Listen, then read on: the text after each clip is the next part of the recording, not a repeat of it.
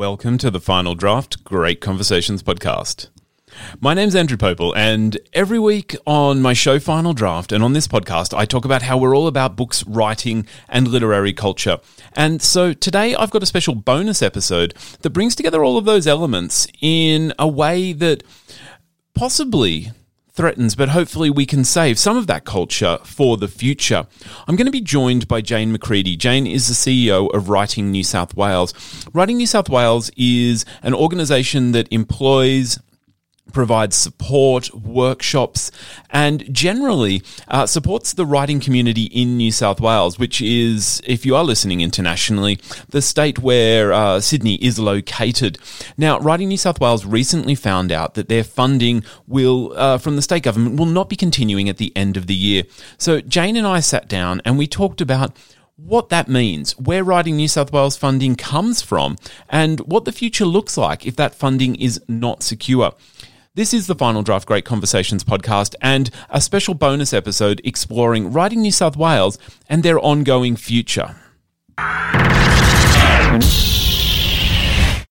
So let me ask, what role have books played for you lately? Even before COVID made reading not only a joy, but at times a lifeline to the outside world, books have played an integral role in our lives, showing us the world, exploring the issues that challenge us, and helping us understand who we are. But books don't just emerge fully formed on our bookshelves.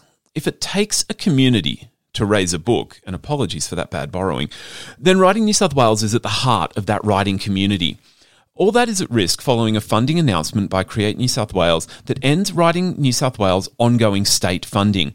Joining me to discuss this funding decision is Writing New South Wales CEO Jane McCredie. Jane, thank you so much for joining me at this time. It's a pleasure to be here, Andrew. Now, I've just given an idea that Writing New South Wales is so integral to the community of writers in this state. Can you give us a bit of an idea, though, about what Writing New South Wales is doing? Yeah, we have very large programs for writers. We, we support um, around 5,000 writers each year. We provide uh, skills development for writers at the beginning of their careers. We help them to find their community, to form peer support groups of writers so that they can workshop their work with, with others who are in a similar stage of development. Um, we provide we stage public events, including the Boundless Festival, which last year won the award for Best Sydney Arts Program of the Year from um, one of your competitors, FBI Radio. Um, we provide all kinds of writers with opportunities to meet and engage with their audience. We have very strong programs, for example, for Indigenous writers, and for writers from culturally diverse backgrounds. We try to help all writers to navigate the industry so that they can establish careers as writers. So we introduce them to publishing companies and fi- help them to find opportunities for, for performance if they're writing works for performance.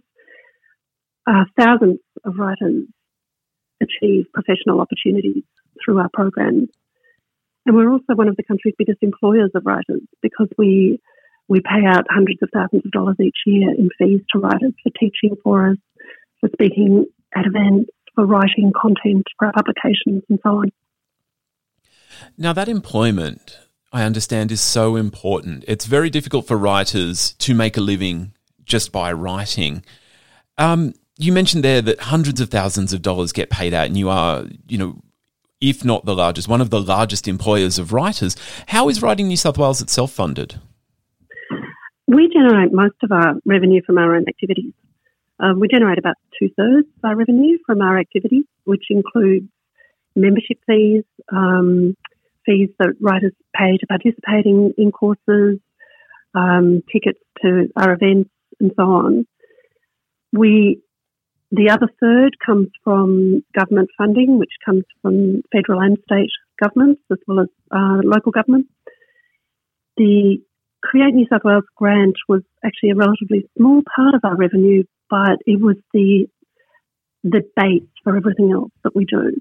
It was the secure, ongoing funding that we had that allowed us to build everything on top of that. And without it, we don't have the capacity to plan for future activities, which really restricts what we're able to do for writers. I think you made a really important point, Andrew, about how little writers earn from their work, and I think many readers would be really shocked to hear about that. Um, Macquarie University did some research a couple of years ago that showed the average income for a professional writer was just over $12,000 a year. So, as you can imagine, that means there aren't very many writers who live entirely from their writing. So, they, they absolutely rely on the various other opportunities to earn income, like the ones that we provide. Now, you talked there about the stable base that state funding provided for you, even if it even if it is as a percentage, perhaps a third or less than a third. And I imagine that, like so many organisations, Writing New South Wales has been hit by COVID. So many of us have had to tighten our, our wallets uh, around this. What does this funding decision, which will come into effect at the end of the year, what does this funding decision mean for the future of Writing New South Wales? You're right. It's particularly devastating that it's happening in the middle of a global pandemic. It's, it's quite it's quite bewildering, really. Um, we've we've had to cancel all of our face to face programs this year, like most arts organisations. Um, we've done a very rapid pivot to, to digital. We already had quite a few online programs, but we've rapidly expanded those this year. But we aren't able to match the quantity of programs we would have run if we'd also been doing face to face programs. So our earned, our earned revenue this year has taken a hit of about 30 to 40% already. Um, Fortunately, there have been some of those federal government assistance programs like JobKeeper that are keeping a lot of arts organisations going through this time, including us.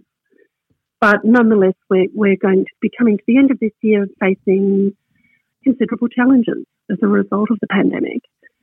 And to add into that, the loss of our ongoing funding is, is devastating. Now, I hate to break things down to the economy, but this is the language that the government communicates in.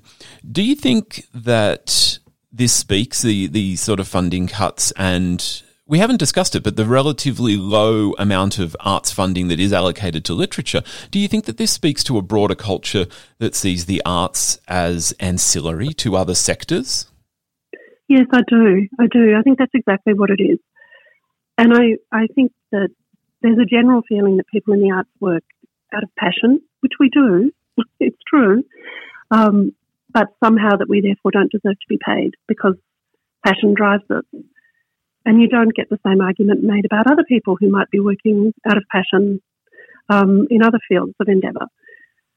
And I think that applies particularly to writers because writing is such a solitary activity most of the time, and because it doesn't require huge infrastructure necessarily to be performed.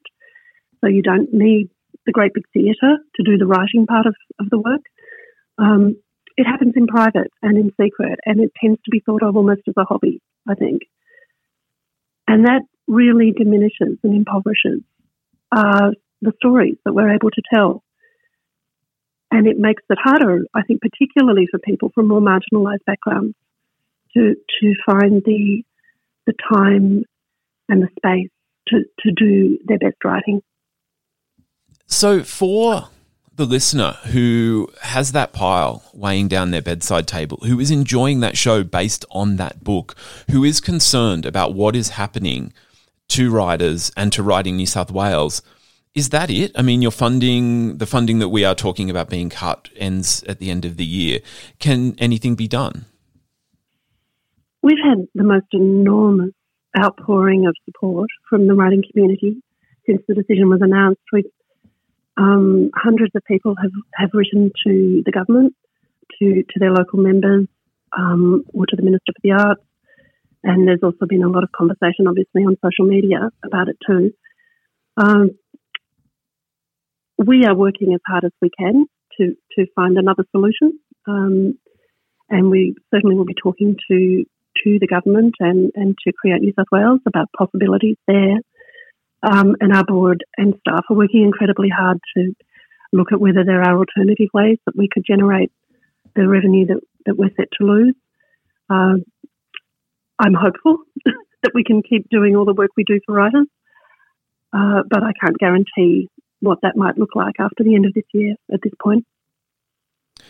So I guess my challenge now is is to the listeners who for months we're going on six months now since COVID, have heard me talking about supporting artists by buying their work, about supporting their local bookshop by getting out to the bricks and mortar, or if you can't, wherever you're self isolated, if you if you uh, access delivery. Writing New South Wales is another organisation that is making sure those much loved books, those pieces of art, are available to you in this time of need and the way they've been available to us for our entire lives, you can go to writingnewsouthwales.org.au to find out a little bit more about this funding cut.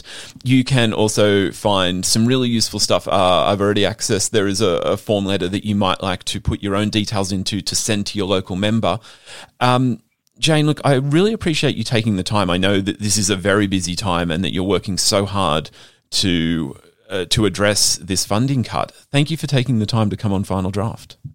It's my pleasure, Andrew. Thank you for having me.